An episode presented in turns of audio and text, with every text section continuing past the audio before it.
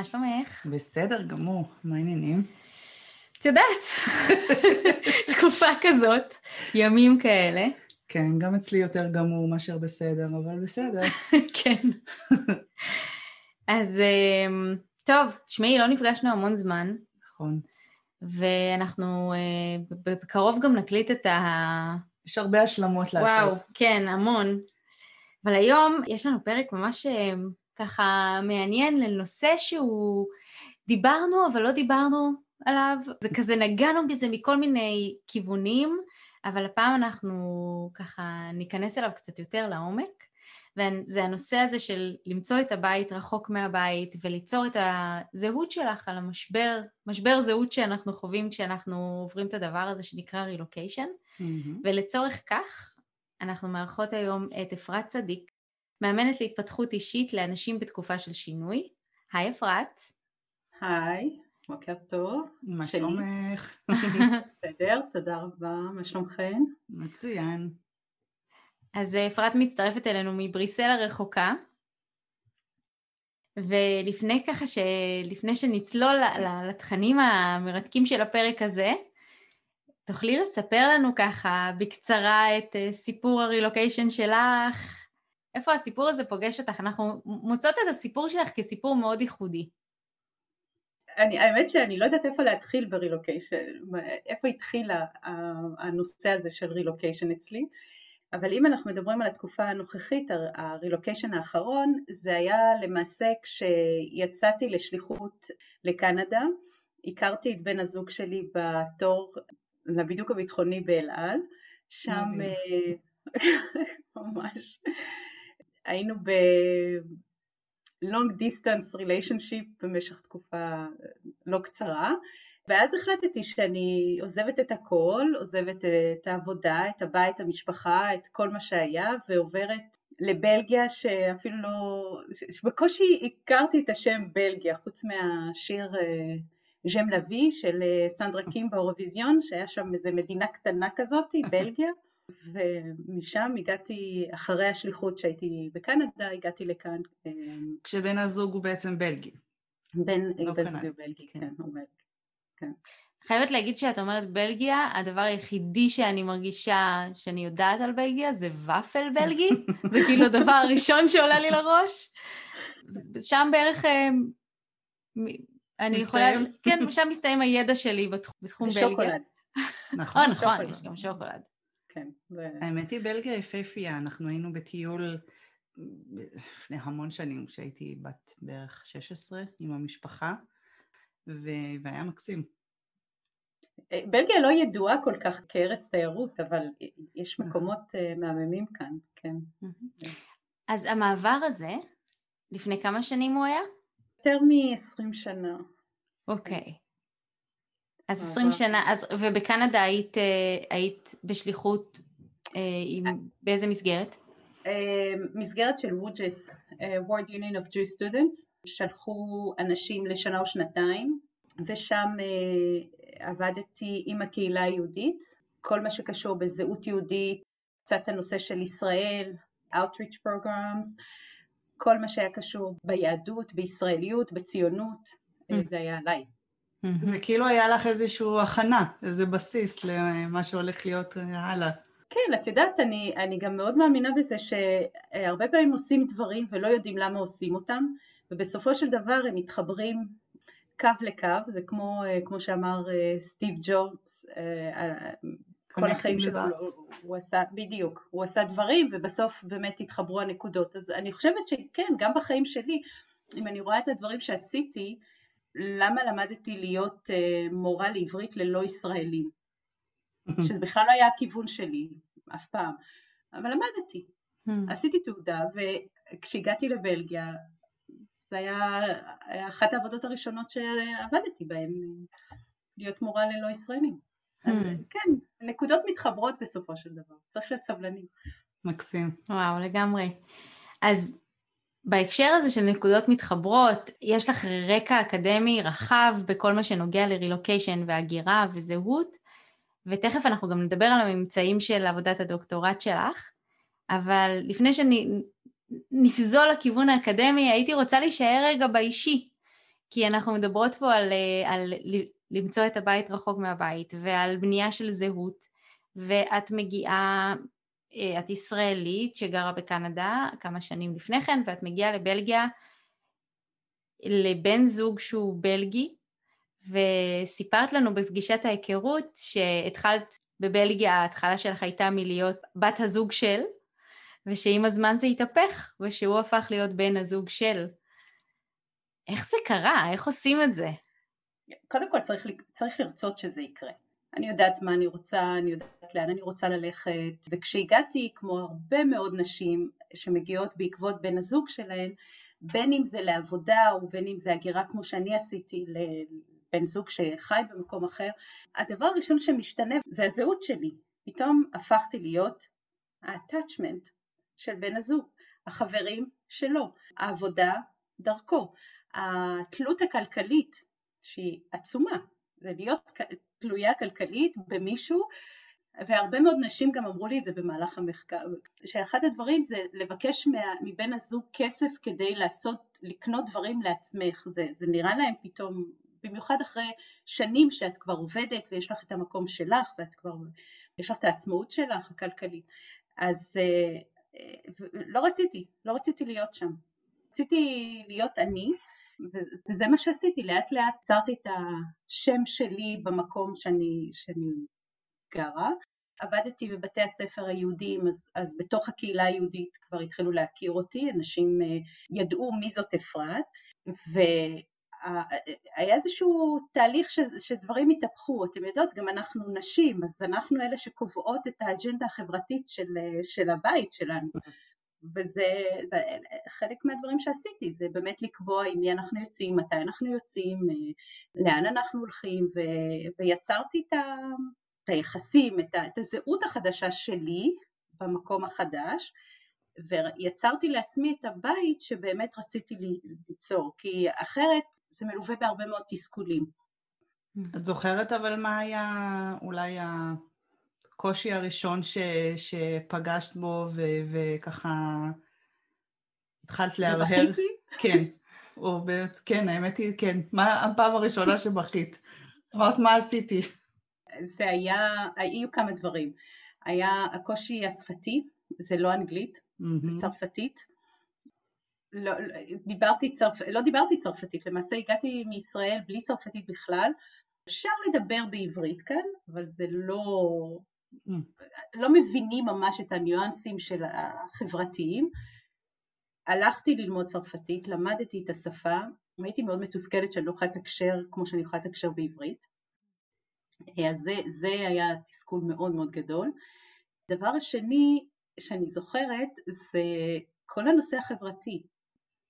להיות עם, עם חברים שלו, דוברי צרפתית, שבאמת ניסו לדבר בעברית, קצת בעברית, אבל ברגע שיש שיחה עם מספר אנשים שמדברים אותה שפה, השפה הופכת, השפה שלהן היא כן. הדומיננטית, אין מה לעשות. וזה היה מאוד מתסכל, באמת למצוא את המקום שלי, למצוא את החברים שלי ולא את החברים שלו, שאני מאוד אוהבת אותם, מישהו מקשיב, באמת, אה, והם, והם כל כך עזרו לי כאן אה, מכל הבחינות, אבל אני חושבת שכשמגיעים ממקום חדש, אז, אז באמת מחפשים את החברה הטובה הזאת שאפשר יהיה לדבר איתה, ו...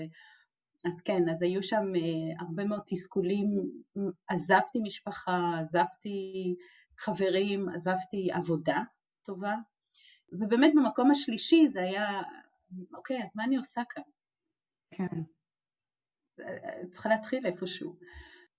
עכשיו בואו בוא נודה על האמת, אנחנו, התסכולים האלה זה עליות וירידות, כן? אנחנו לא בקו אה, ליניארי ישר ש, שהולך למעלה והכל בסדר, ויש תמיד את התסכולים. יום העצמאות היה עכשיו, אנחנו אני, רואים את כל מה שנעשה בישראל ואיזה כיף וכולם ביחד ומשפחה יחד ואת פה צובט.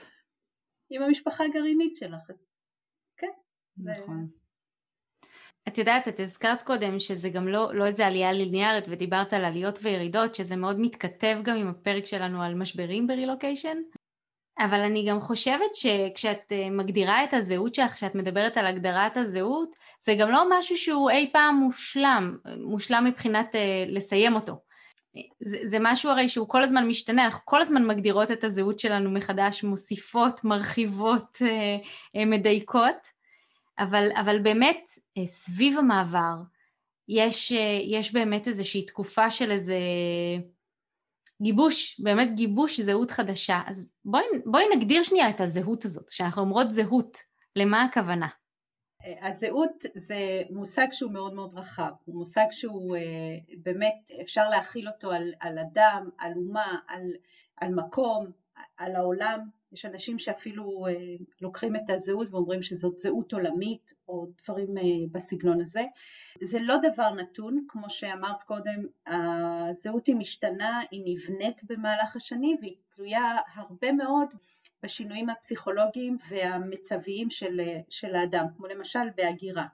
זאת אומרת, אה, אם אנחנו מדברים כאן על, על הגירה, אנחנו מגיעים למקום חדש, אנחנו מתחילים לחפש את עצמנו, זאת אומרת הקבוצת השייכות שלי בארץ יכולה להיות המשפחה שלי, החברים שלי, מקום העבודה שלי, פתאום העולם הזה שהיה מאוד נוח ומאוד סגור ומאוד ידוע בשבילי, פתאום הוא, הוא מתפרק ואני מתחילה לנסות לשאול שאלות על הנושא של הזהות. אז השאלת שאלות על נושא של זהות מגיעה באמת בתחילת ההגירה, אבל לא רק. מה שקורה לנו אנשים, יש מצב שאנחנו מגיעות למקום החדש, מטפלות בכל הנושאים של הילדים, הבית, המשפחה, הדברים הפיזיים, הצרכים הפיזיים, כל הדברים שצריך לעשות, ואז נזכרות בעצמנו, mm-hmm. ואז אומרות, רגע, כל אחד נמצא במקום שלו, מה אני עושה עם עצמי? Mm-hmm. איפה אני בכל המקום בעניין הזה? אז, ושם באמת אה, מתחיל התהליך של אה, יצירה או הבניה של זהות חדשה. לכן זה תהליך, לכן זה לא משהו שאני מגיעה, יש לי, אני רוצה ליצור לעצמי זהות חדשה, אני יוצרת זהות חדשה וממשיכה הלאה. לא, זה, זה משהו שהוא מתמשך. זה בדרך כלל קורה שמונה חודשים עד שנה מהיום של הרילוקיישן. רואים איזושהי עלייה, אנחנו עם הרבה אדרנלין, אנחנו מגיעות, יש לנו הרבה מאוד אה, ציפיות מהמקור החדש, אנחנו רוצות uh, לאכול את המקום החדש כמו שהוא, מתחילות עם ה... לעשות כל מיני דברים, ואז מגיעה איזושהי נפילה, כי, כי אז מבינים שכולם מסודרים ואני לא. זה הרבה כן. מקרים, הרבה, הרבה פעמים זה נשים שמרגישות את זה, כי הן בעצם עוברות בעקבות בן הזוג, אבל uh, זה קורה גם להפך, זה קורה גם כשהגברים מגיעים בעקבות uh, בת הזוג, אבל זה לפוסטקאסט אחר. את יודעת, אני גם חושבת שאנשים שהם לפני מעבר, הם לא חושבים על זה בכלל. אני זוכרת שעזבתי את האחיינים שלי בארץ ואמרתי לעצמי, אוקיי, אני דודה שיר, אני אהיה גם דודה שיר. ואני יכולה להגיד עכשיו, ממרחק של שבע שנים, לא, אני לא אותה דודה, אני דודה שיר... דודה מאמריקה. דודה מאמריקה, שמגיעה פעם ב... שזה לא אותו דבר, ואנשים לא תמיד נותנים על זה את הדעת, בכלל שהזהות שלהם הולכת להשתנות. מכל כך הרבה, מכל כך הרבה כיוונים, זה ככה רק כיוון אחד שככה קפץ לי לראש, אבל, אבל זה משהו שאנשים לא, לא חושבים עליו שה... בכלל לפני כן. ההתעסקות היחידה שלי בזהות הייתה, אני חושבת, בזהות ה... אולי היהודית, שתהיה כאילו, האם אנחנו נגיר, נגור ב...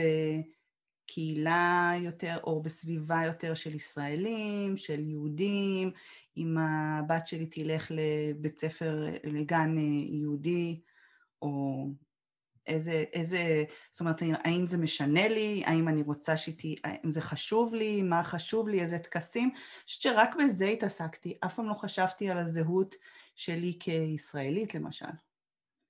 לא התעסקתי בזה בכלל. נכון, אה, לא, לא מתעסקים בזה, לא, אנחנו לא מתעסקים בזה, גם המחקר כמעט ולא התעסק בזה, ולכן גם המחקר שלי הוא, הוא באמת אה, אחד המחקרים הראשונים שמתעסק אה, גם, גם בנושא של זהות אישית, כי יש לנו כמה סוגים של זהויות, יש לנו את הזהות האישית, זה מה שאני בעצם תופסת את עצמי, יש לנו את הזהות הקבוצתית, זאת אומרת הזהות שלי כמו שהזכרת קודם, הנושא של ישראלית, יהודית, יהודייה, כל, כל הדברים שהם קצת יותר קבוצתיים, שהשתייכות לקבוצות יותר גדולות, אז יש לנו כל מיני סוגים של זהויות ואף אחד לא כל כך מתעסק בזהות האישית, מה קורה לי כשאני לבד עוזבת ממקום אחד ועוברת למקום אחר, מה קורה לזהויות שלי? אה, ואיך אני אה, בונה או אה, מחדשת או מחזקת את הזהות הקיימת ולכן יש באמת המחקר שלי הוא, מאוד מאוד חשוב ב, ב, בתחום הזה של, של באמת אה, בנייה של זהויות. אז התחלת ככה להזכיר את המחקר שלך, נשמח לשמוע יותר על אה, איך הגעת בכלל לעשות את המחקר הזה וככה לממצאים העיקריים שלו? לפני שעזבתי את ישראל עבדתי באוניברסיטה ב... כעוזרת הוראה. אה, המסלול שלי היה מאוד ברור, ידעתי בדיוק לאן אני הולכת, מה אני רוצה לעשות. כשהגעתי לבלגיה הזהות פתאום התערערה, הזהות המקצועית שלי, המקום שלי באוניברסיטה. ואז אה, עברתי לאוניברסיטת לובן, שם התחלתי אה, בתהליך של פרה-דוקטורט, ואז התחלתי את הדוקטורט. כשהתחלתי את הדוקטורט התחלתי אותו רק על נושא של אה, ישראליות ברילוקיישן, כי זה, מאוד, זה נושא שהיה מאוד מאוד קרוב אליי. בכל נושא מחקר, בכל מחקר שיש, יש איזושהי נגיעה שקשורה לחוקר עצמו. כאן המחקר הזה על רילוקיישן, על הנושא של ישראליות ברילוקיישן, הגיע מהמקום המאוד מאוד אישי שלי, מההתנסות שלי, מהחוויה, מהשאלת שאלות. אה, אולי רציתי להתנחם שאני לא היחידה בתהליך הזה, איזושהי הכוונה של התת מודע. התהליך היה מאוד מאוד מרתק. הוא לימד אותי הרבה מאוד, גם על עצמי וגם מה שקורה לאחרות, או לאח... לאחרות כי עסקתי בעיקר בנשים. את הדוקטורט לא הגשתי אותו בלובן כי הרגשתי שמשהו חסר שם, ואז עברתי לאוניברסיטת אה, בר אילן, שם סיימתי והגשתי. זה סגירת מעגל. ממש, ממש. והמחקר וה... עצמו התפתח, המחקר התפתח מכיוון של אה, ישראליות בלבד, להשוואה, בהתחלה זה היה השוואה רק עם יהודיות, ואחר כך העברתי, עשיתי השוואה גם עם לא יהודיות, מקומיות ומהגרות. והנה עוד דרך אה, ליצור את הקשרים החברתיים שלך, בתוא, מאחור, לעמוד מאחורי מחקר. שאת אה, צריכה לדבר עם כל כך הרבה אנשים ולשמוע את הסיפורים שלהם, ומפה לשם את מכירה עוד הרבה. הרבה כמוך. כן, כן. כן אני גם חושבת שאם אנחנו כבר מדברות על זהות ועל זהות מקצועית, אני חושבת שהזהות המקצועית היא מאוד מאוד תורמת להשתלבות ול, ול, ולזהויות האחרות שלך. זה, זה באמת חלק גדול מזה בעיניי. הזהות המקצועית אה, היא מאוד מאוד חשובה, ההשתלבות המקצועית היא מאוד חשובה כדי באמת למצוא את המקום שלך, אבל לא תמיד אנחנו רוצות את זה.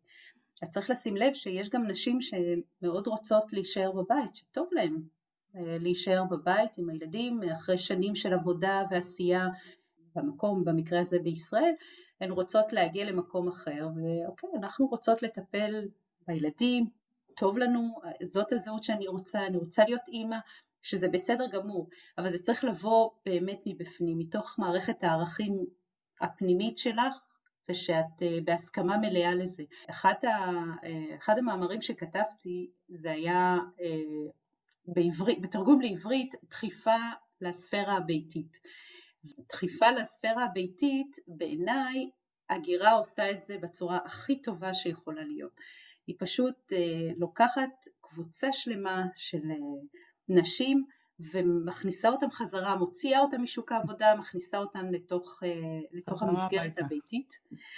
אה, שיש כאן משהו שהוא, אה, יכול להיות שהרבה יקומו ויצעקו עליי, אבל אה, אני חושבת שזה בדיוק מה שקורה. זה או לא נרצה אם נעצום את העיניים או לא נעצום את העיניים.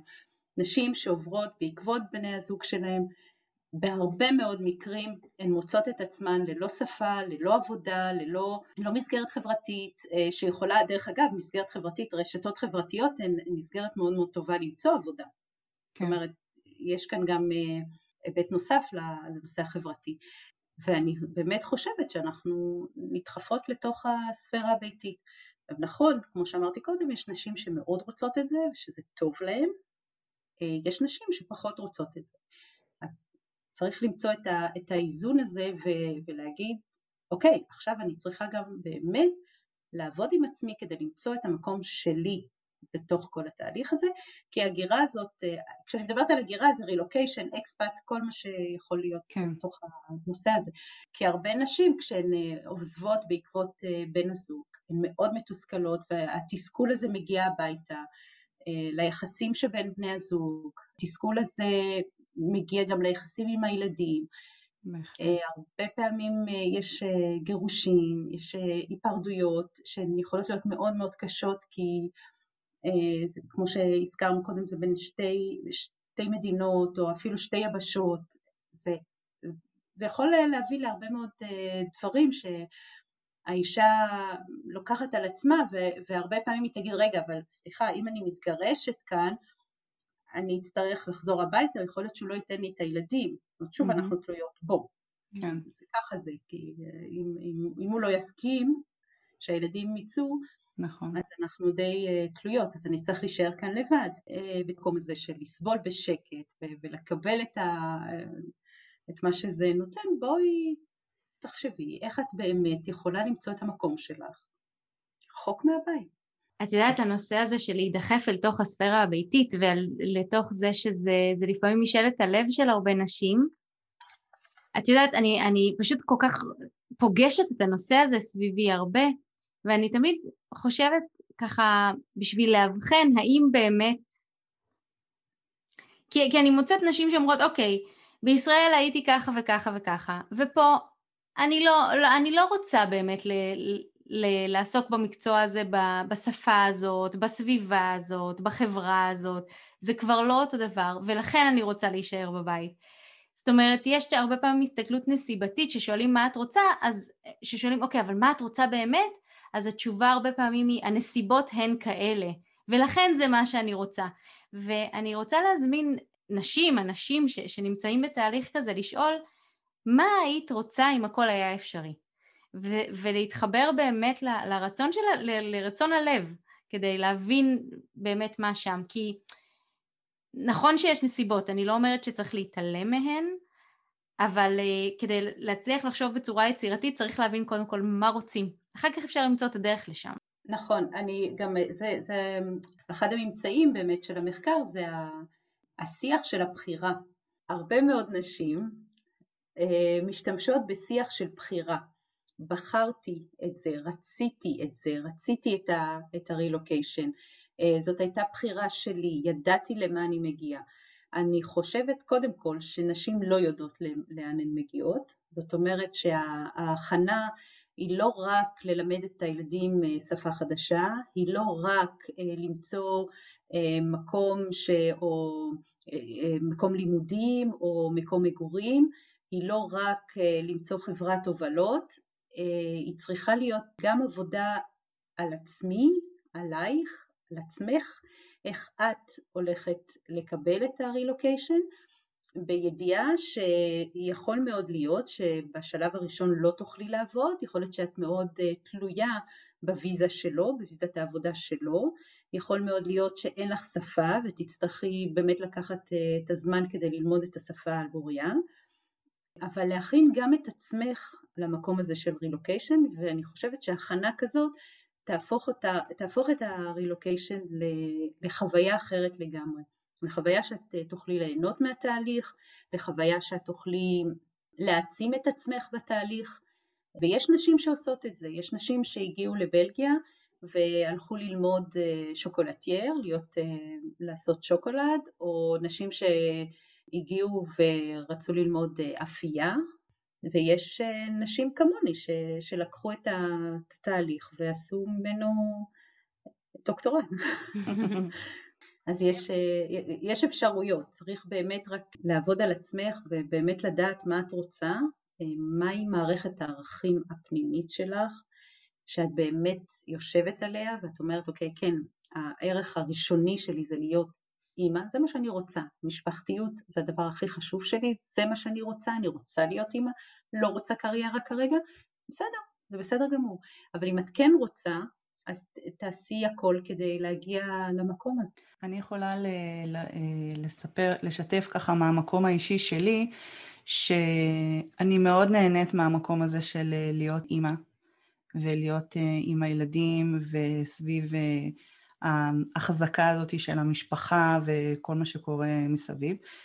ומצד שני, יש לי גם בלבול בין זה לבין הרצון שלי או הפחד שלי גם ממה יהיה בעוד כמה שנים, אוקיי? כי גם ככה עברו כמעט שמונה שנים שאנחנו ברילוקיישן, וכל פעם, כל מעבר שלנו, היו כמה מעברים בתוך השמונה שנים האלה, אז כל מעבר ככה היה עוד פעם לסג... להתאקלמות והמשפחה, ואולי ריסט לכל השמונה חודשים שאת אומרת, אז אמנם גם אם זה אותו מקום, זאת אומרת, נגיד בארצות הברית או קנדה, או פחות או יותר דומה, אבל עדיין זה מקום חדש, התאקלמות, הילדים, לתמוך בבעל בזמן שהוא המפרנס העיקרי.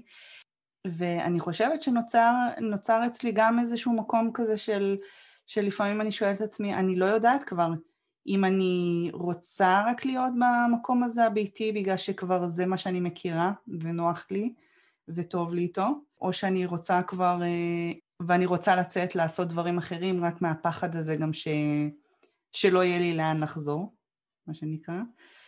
אני חושבת שזה מקום שהוא, שהוא מאוד מבלבל. כי, כי כבר אני לא יודעת כבר מה, מי, מהם זה מקום הנוחות שלי, או מי מהם זה פשוט כבר הזהות שלי. כן, אז אני, אני אענה לך על זה, זה בדיוק הנושא של הגדרה של זהות בתקופה של רילוקיישן, כי אנחנו כל הזמן עוברים ממקומו, ממקום למקום, גם בחיים היחסית יציבים שלנו, כשעברנו למקום, עברנו למקום וזהו, אבל זה לא זהו, כי גם כאן יש לנו כל מיני מעברים בחיים. וכשיש את המעברים האלה אנחנו באמת מתחילים לשאול שאלות, אנחנו אה, מחפשים את המקום, את המקום שלנו. המקום שלנו יכול להיות מבחינה חברתית, מבחינה מקצועית, מבחינת, אה, מבחינה אישיותית, מבחינת אה, יחסים עם בני הזוג, עם בן הזוג, בהרבה מאוד תחומים. כשיש איזשהו ערעור של המערכת הזאת, יש אז חיפוש של זהות. זאת אומרת, אנחנו נתחיל לחפש את הזהות שלנו כשאנחנו, אה, כשיעלו שאלות בנוגע להשתייכות שלנו לקבוצה מסוימת וכשאנחנו, אה, שיהיה לנו קשה למקם את עצמנו בין כל האפשרויות שעומדות לפנינו. זאת אומרת, זה בדיוק מה שקורה לנו ברילוקיישן ואת הגדרת את זה ואמרת שאת עברת כמה מקומות, אז זה בדיוק שם התפרים האלה שבין מקום למקום שאת צריכה למצוא את עצמך. למה? כי כשעברת גם בתוך ארצות הברית, גם עם קנדה, ארצות הברית, אותה שפה, עדיין כשאת עוברת למקום חדש את צריכה למקם את עצמך במקום החדש.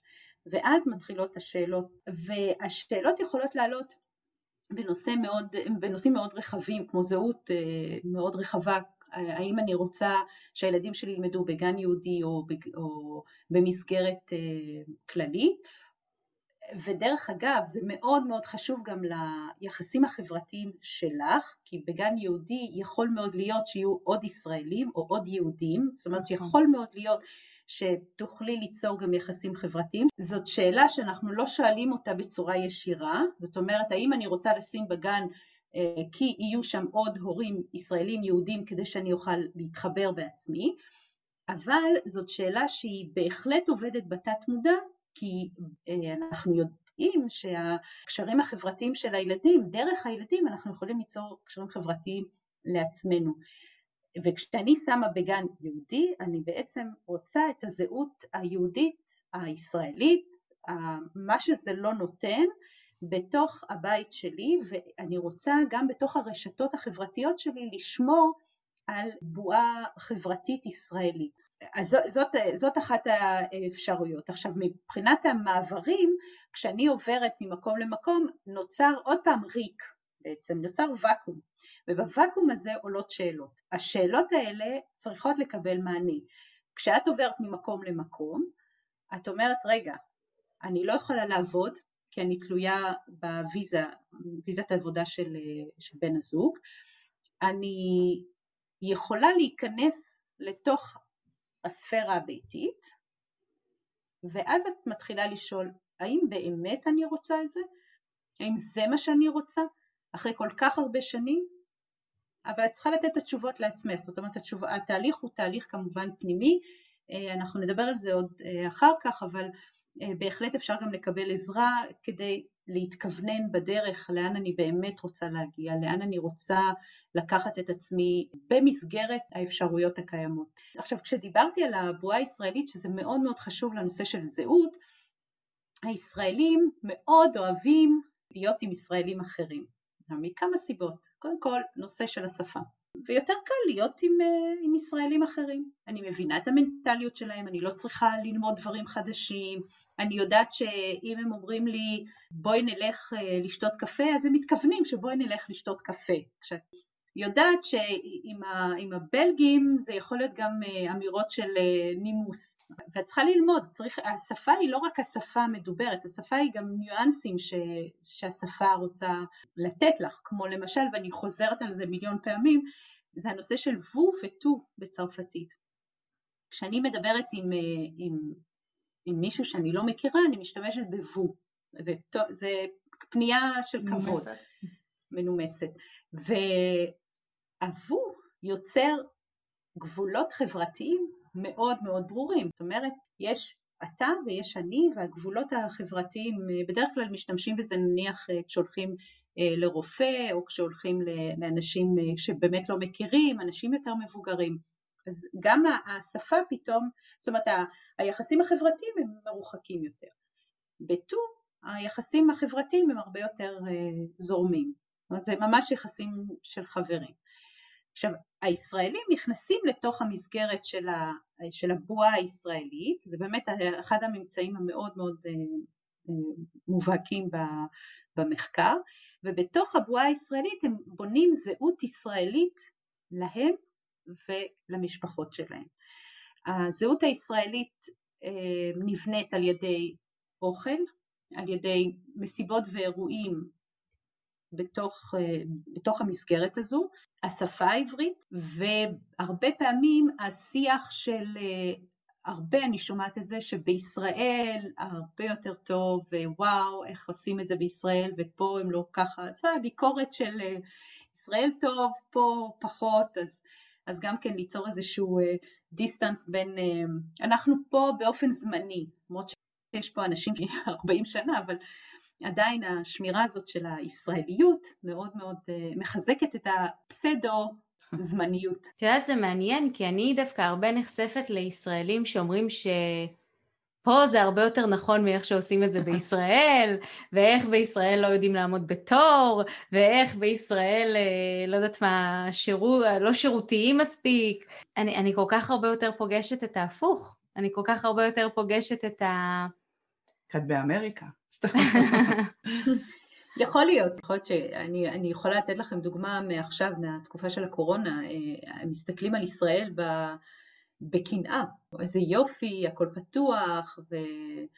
בבלגיה שלא יודעים ולמה הם לא עושים את זה ומבקרים אותם, גם, גם בלגים דרך אגב, הסתכל, אני ראיתי אה, בחדשות שהם הראו את ישראל ואיך שישראל, איך שזה פועל טוב בישראל ופה לא נעשה.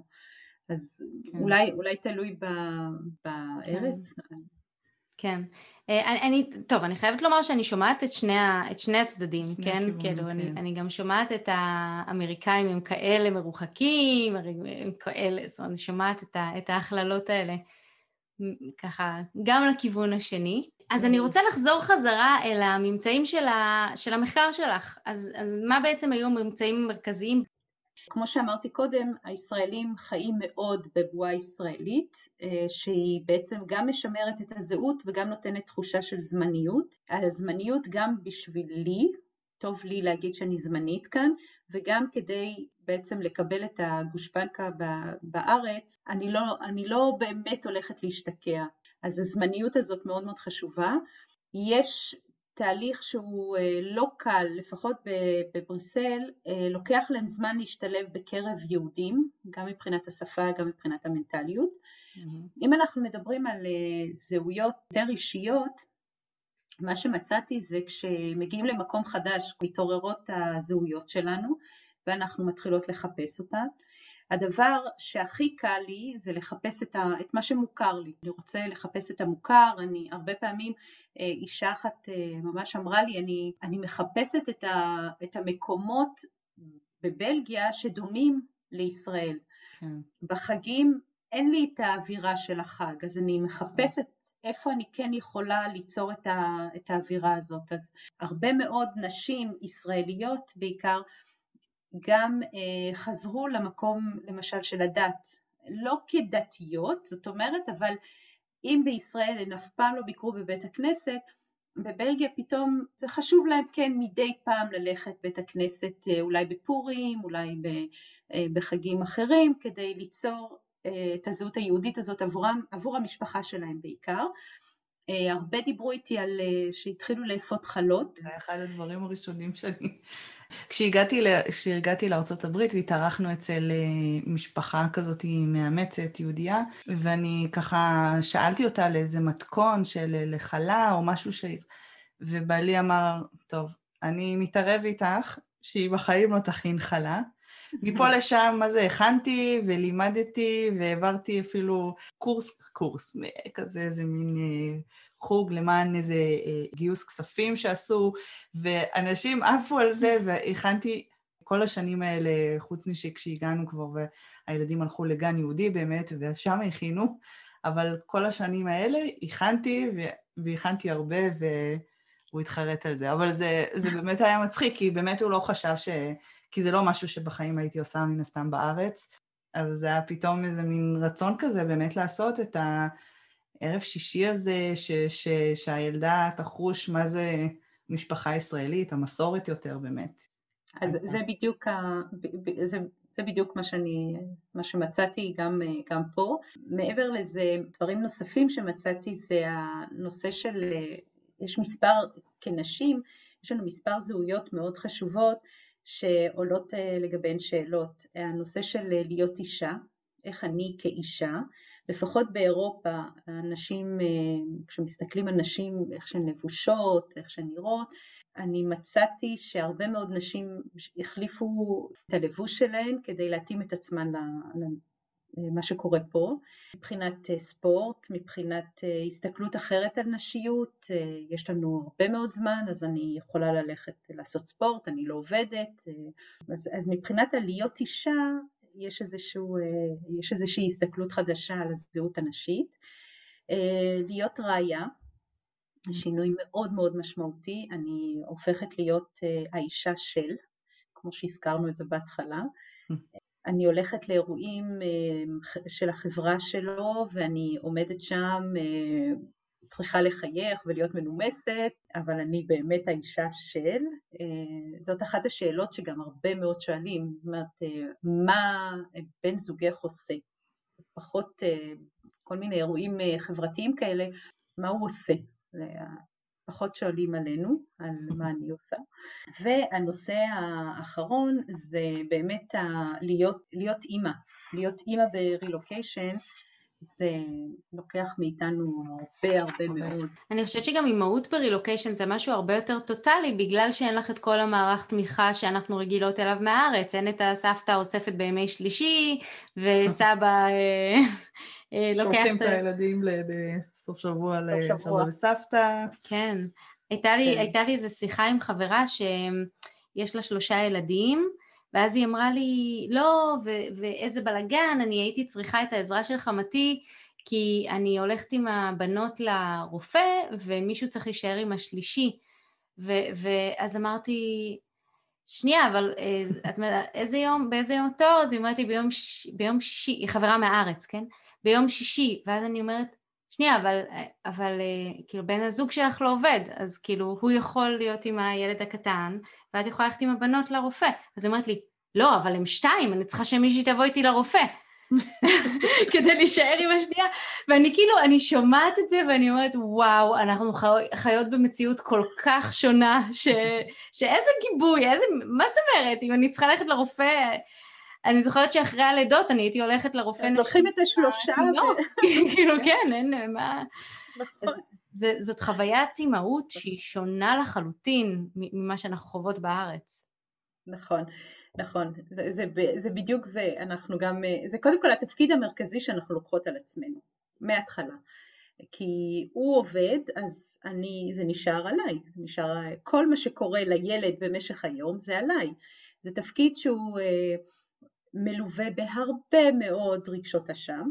הרבה פעמים כשלוקחים את הילדים וכביכול מוציאים אותם ממסגרת מישראל ומביאים אותם למסגרת אחרת, אז אנחנו שואלים את עצמנו, למה עשיתי לו את זה, הוא משתלב, הוא לא משתלב, הוא כן בסדר, הוא לא בסדר, מה עם השפה, מה עם הזה, בהרבה מאוד פוסטים שאני רואה בקבוצות קבוצות פייסבוק, הנושאים המרכזיים הם נושאים של ילדים, זאת אומרת באמת הרבה מאוד השאלות uh, uh, איך לשלב אותם, להגיע עם ילד בן, אפשר להוציא ילד בן 15 ולהביא אותו, לעשות איתו רילוקיישן, האימהות מעסיקה אותנו המון. עכשיו, את, אה, כמו שאמרתי קודם, את נסחפת אה, לתחום הזה, לתחום הביתי, לתחום של אה, להיות אימא. יש לך חששות של, על הילדים כל הזמן, אנחנו סבתא, אנחנו דודה, אנחנו סבא, אנחנו, אנחנו הכל. ברוב המקרים זה האישה שממש נכנסת לתוך העבודה, כי, כי הגבר הוא מתחיל מקום עבודה חדש, הוא לא, הוא לא כל כך מתעסק בזה, זאת אומרת, זה נופל עלייך. אז uh, זאת זהות שהיא מאוד מאוד מרכזית uh, לנו ברילוקיישן. זה, זה גם זאת אחת מה... אחד הממצאים שלי, וגם בזהות האימהית, להתחיל לשחרר קצת זה לא קל. בשלב מסוים הילדים, הילדים גדלים, הם צריכים כבר את החופש שלהם, אבל את היית שם האימא האולטימטיבית, כל הזמן איתם, נתת את כל הנשמה שלך ומאוד קשה להשתחרר אחר כך כי את, יש לכם אה, ילדים קטנים, אבל אתם תראו כשהם גדולים, אחר כך באמת זאת השאלה המהותית, אז מה איתי? רגע, אבל הם כבר לא צריכים אותי. ושם יש הרבה מאוד נפילות של נשים. שם אה, ראיינתי ועבדתי עם הרבה מאוד נשים בדיוק בנקודה הזו שהילדים יוצאים מהבית, הילדים כבר יש להם את החיים שלהם, ולא טרחתי לחשוב על עצמי במהלך כל השנים האלה, והיום אני באמת מסתכלת ואני אומרת, אוקיי, אני, אני, רוצה, אני רוצה גם לפרוח, אני רוצה גם לעשות משהו. אז זה לא מאוחר, גם כשהילדים גדולים, אפשר לעשות דברים ואפשר באמת להצליח ולהגשים את עצמך. זה מסר גם שצריך לצאת מפה. לגמרי, לגמרי. את יודעת, זה קפץ לי כזה תוך כדי שאמרת שתמיד יש את המחשבות של האם אני עשיתי את הדבר הנכון בשביל הילדים, והאם הם משתלבים, ואיך הם היו בישראל, ונקודה אחת שאני רוצה ככה לשים פה על השולחן, ש... לזכור את האפקט הזה של דלתות מסתובבות. אין לנו באמת מושג מה היה קורה אם היינו נשארים בבית, אם הייתי בוחרת בגן יהודי לעומת גן אמריקאי, אין לנו מושג, יש, זה, זה כמו, אה, אני רואה את זה כמו איזה עץ כזה שמתפצל ומתפצל ומתפצל לענפים, ואנחנו נמצאים באיזשהו קצה של איזה ענף, ואין לנו, לנו דרך לדעת את זה, אז יכול להיות שזה איזשהו משהו שיביא איזשהו שקט אה, למחשבות האלה, זאת אומרת, לענות למחשבות האלה של מה היה קורה אם, בוואו, יש כל כך הרבה אפשרויות, ו- ולהתמקד בענף שעליו אתן נמצאות עכשיו ו- ולחשוב, אוקיי, זה המצב שיש עכשיו, איך אני עושה את המצב עכשיו יותר טוב ממה שהוא. כי כל המחשבות האלה של מה היה קורה אם, הן מחשבות שלוקחות אותנו למטה. נכון, אני, אני רוצה באמת בהקשר הזה להגיד שאני, כשאני עובדת עם אה, נשים בנושא של אה, התפתחות אישית אה, ברילוקיישן במסגרת הזו, זה באמת אה, אחד הדברים שאנחנו עובדות עליו, כי זה באמת ההחלטות שקיבלתי הן החלטות שהיו נכונות לזמן ולמקום מסוים. Mm. אני לא יכולה להסתכל על ההחלטות האלה בפרספקטיבה של מה היה קורה אילו הייתי עושה, הייתי עושה החלטה אחרת. ברגע שקיבלתי החלטה מסוימת היא הייתה נכונה באותו רגע. היום יכול מאוד להיות שאני אקבל החלטה אחרת לגמרי אם המצב היה דומה. אבל אסור לי להסתכל אה, אחורה כי אני לא, זה, זה לא ייתן לי שום דבר. זאת אומרת כן, לפעמים יש לנו איזשהו, אה, יש איזשהו כלי באימון של אה, להסתכל אחורה, אבל באמת למצוא מתוכו את מה עזר לי לצאת ממקומות מקומות של הגשמה או מקומות יותר קשים, אבל המטרה היא לא להסתכל אחורה ולהתחרט על החלטות שעשיתי, כי ההחלטה כבר נעשתה, וכמו שאמרת יפה מאוד, שאנחנו כבר על ענף מסוים שקיבלנו ולקחנו ואנחנו כבר שם. אז אם אנחנו נסתכל אחורה, אנחנו רק נחיה בתסכול של החמצה כל הזמן. אז פשוט לא, לא להגיע לנושא, לא להגיע לזה, לא להגיע לה, להחמצה. אנחנו עשינו, עשינו דברים ואפשר גם מהמקום שאנחנו נמצאות היום, גם אחרי הרבה מאוד שנים ברילוקיישן שלא עשיתי שום דבר עם עצמי או שקיבלתי החלטות שהיו נכונות לי אז, היום אני יכולה לקבל גם החלטות אחרות, גם החלטות שיקדמו אותי מעכשיו למקום אחר שאני רוצה אותו היום, בבחירה שלי היום. אני חושבת שזה באמת אה, המסר שאנחנו רוצים להביא להרבה מאוד נשים שנמצאות בקלוקיישן וגם שנמצאות בתהליך של פתאום איזשהו ערעור של, של זהויות שאפשר בכל מצב, בכל זמן להחליט החלטות אה, חדשות אה, לעתיד. אני רוצה גם להוסיף על זה שה... מעבר ללחיות בהחמצה, מה שאנחנו מדמיינות שהיה יכול לקרות אם, זה ממש כאילו איזשהו סיפור שאנחנו מספרות לעצמנו, אין לנו באמת מושג מה היה קורה אם היינו בוחרות את, ה, את ההחלטה האחרת ולאן זה היה לוקח אותנו. אז, אז זאת עוד סיבה שש, ששווה לא, לא להתעכב שם, כי כאילו פשוט להשלים מה, אין לי מושג מה היה קורה. יש לנו תמיד איזו תחושה שאנחנו יודעות מה היה קורה וזה כל כך תלוש, אה, זה, זה, כל כך, זה, זה כל כך אנושי לחשוב ככה, אבל זה גם כל כך תלוש מהמציאות כש... כש כשחושבים על זה. לפעמים גם חלק מהיופי הוא זה שדברים, אם דיברנו מקודם על uh, connecting the dots, לפעמים הדברים האלה, גם אם באותם רגעים, או אפילו קדימה, נראים לנו כמו משהו ש... איזה, כאילו חבל שזו ההחלטה שבחרתי, או זה, זה, זה מה שגורם לנו להיות מי שאנחנו ואת הבחירות הבאות אחר כך לעשות ו, ולהתפתח למי שאנחנו מתפתחים בהמשך. Mm-hmm. אז uh, אי אפשר לדעת זאת אומרת, אי אפשר לקבוע ששום דבר הוא באמת היה בחירה לא טובה, או דבר לא נכון, כי הדברים האלה מובילים, גם אם עשינו בחירה שהיא לא הייתה טובה, היא אחר כך הובילה אותנו למשהו נכון. שהיינו צריכים להגיע אליו. וואו, לגמרי. נכון, אני, אני יכולה להוסיף אה, גם מהסיפור האישי שלי, כמו שאמרתי קודם, עזבתי, עזבתי משרה שיכולתי להמשיך, יכולתי כבר מזמן לסיים אה, לא רק דוקטורט אחד, 500, אה, כי היה לי, כבר הייתי במקום, כבר לימדתי באוניברסיטה, היה לי את ה... עבדתי כעוזרת מחקר, ועזבתי. זאת החלטה שלכאורה, אם, אם חושבים עליה, אומרים כאילו, היא מטורפת, כי זה מה שרציתי לעשות. ו... עברתי לבלגיה והייתי צריכה להתחיל מחדש, הייתי צריכה לבנות את השם שלי מחדש, הייתי צריכה לעשות את הרבה מאוד תהליכים, ואני רוצה להגיד לכם מה אני עושה היום כדי שתבינו שכל הדברים שקרו הם קרו כדי להוביל אותי למקום שאני נמצאת בו היום ואני נמצאת במקום שאני אוהבת את מה שאני עושה, אני באמת נהנית מכל דבר שאני מכל אה, הרצאה שאני נותנת, מכל אה, פודקאסט, ולא הייתי יכולה לעשות את זה, לא הייתי נשארת במקום הנוח שהיה לי אה, בישראל. אז... לפני שנסיים את הפרק הזה, תוכלי לתת למאזינים שלנו איזה שהם כלים מעשיים, משהו שהם יכולים לקחת איתם עוד היום כדי לשפר את ההתמודדות שלהם עם הנושא הזה של יצירת זהות חדשה, ככה מהעולמות האימוניים יותר שלך? כן, אז הדבר הראשון ש...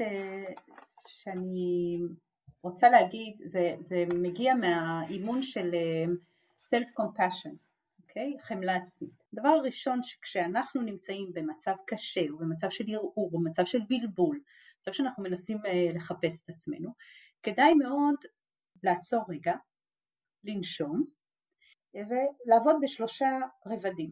דבר ראשון, להבין שאת נמצאת במצב לא קל, לתת לו שם.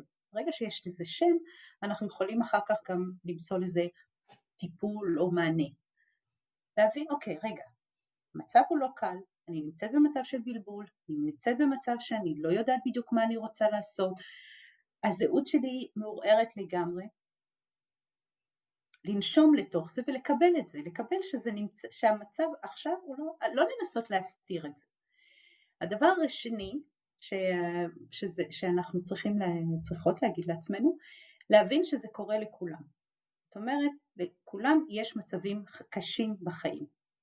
כולנו עוברים את זה, אין מישהו שלא עובר מצבים קשים בחיים, זה יכול להיות קשה מאוד, זה יכול להיות קשה לייט, אבל יש מצבים שאנשים, אז, אז את לא לבד במקום הזה שיש עוד אנשים שיש להם גם מצבים קשים, כי הרבה פעמים כשאנחנו נמצאים במצבים הקשים האלה אנחנו מרגישים מאוד מאוד לבד, אבל להבין שגם אנשים אחרים עוברים מצבים קשים בחיים. והדבר השלישי לנחם את עצמך כאילו היית החברה הטובה ביותר ש- שלך. מה היית אומרת לחברה הטובה שלך לו היית צריכה לנחם אותה במקרה הזה?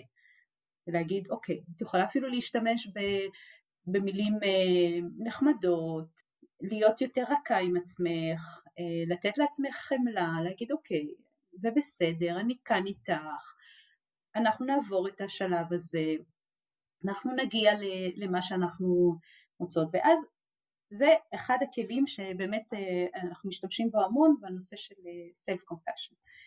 אם אני אנסה ככה לסכם את מה שאמרת, אז את הכלי הראשון שאת מציעה זה כלי שהוא מעולמות החמלה העצמית, אז יש לו שלושה שלבים, השלב הראשון הוא להגדיר את הבעיה שלך, להגיד אוקיי יש לי בעיה והיא זו, לשים את זה, לשים את זה על השולחן ולא לטאטא מתחת לשטיח, השלב השני הוא, הוא להכיר בכך שיש עוד הרבה אנשים שהם נמצאים בקושי ובמצבים, ובמצבים קשים והשלב השלישי הוא לנחם את עצמך כמו שהיית מנחמת חברה מאוד טובה. בדיוק, mm-hmm. כן. זה, זה כלי מסוים, יש לזה הרבה מאוד אה, מדיטציות שמתעסקות ממש ממש בזה ואני אשמח אה, לשלוח אה, מישהי, מישהי רוצה לכתוב לי אחר כך אה, בפרטי. הדבר השני, פשוט אה, להבין שההגירה ההגירה שלך היא מרצון, זאת אומרת אף אחד לא דחף אותך, זה לא כורח, לא הגירה, כורח זאת הגירה מרצון. תמצאי את הסיבות הטובות שלך בהגירה הזאת, את יכולה לכתוב אותן, להקליט, להדפיס, לצייר, לראות אותן, פשוט לחדד את הטוב שקרה בעקבות ההגירה ולהתמקד בו. להתמקד בערכים המרכזיים שלך. מדוע זה חשוב? כי כיוון שכשאנחנו מתמקדים בטוב, אנחנו מושכים את הטוב. אם אנחנו נתמקד ברע, אנחנו נרגיש שכל דבר אחר פשוט ייראה רע. אנחנו לא נצליח לראות, להשתחרר ולראות את הדברים הטובים באמת שקורים לנו אה, מסביב. אם אני מתמקדת בטוב, פתאום באורח פלא אנחנו נראה שיש כל כך הרבה דברים טובים מסביבנו ש... שבעצם הכל בסדר. אז עכשיו קצת לא בסדר, עכשיו אנחנו קצת uh, מערערות את ה... Uh, מערערת, uh, uh, יש איזשהו ערעור ב, בזהות שלי או במקום שלי, אבל בסך הכל כשרואים את התמונה הכללית רואים שהכל בסדר, ואנחנו מושכים לעצמנו את הטוב. אנחנו, mm. ברגע שעכשיו, הרבה, טכניקה שאני נותנת להרבה מאוד אה, נשים זה למשל לכתוב, לקחת פנקס קטן ולכתוב מתנות קטנות, כי אנחנו מאוד מפספסות את זה. לדוגמה, אה, מתנות קטנות, אה, וכשאני מקבלת מחמאה ממישהו, כשהבן שלי עשה משהו טוב עבורי או לא עבורי או עבור המשפחה, או הרגשתי היום טוב עם עצמי. כל מיני מתנות קטנות שיכולות להעצים אותך, לכתוב אותן בפנקס קטן ולהסתכל על זה מדי פעם. ואז אנחנו באמת לוקחים את הדברים הטובים ואנחנו מעצימים אותם בחיינו ואנחנו יכולות לעבור משברים בצורה הרבה יותר אה, נכונה ויותר מעצימה. זאת אומרת, mm-hmm. אנחנו נוכל לצאת מהמשבר הרבה יותר חזקות. Mm-hmm. זה לדוגמה אה, כלי נוסף המתנות הקטנות זה יותר בכוונה של דברים שאני יכולה להסתכל אחורנית ו- ולהיזכר כמה שזה היה לי טוב, או, או דברים שאני מתמקדת ואומרת, זה הדברים שבאמת עושים לי טוב במצבים כאלה, ואני אנסה למצוא אותם עכשיו.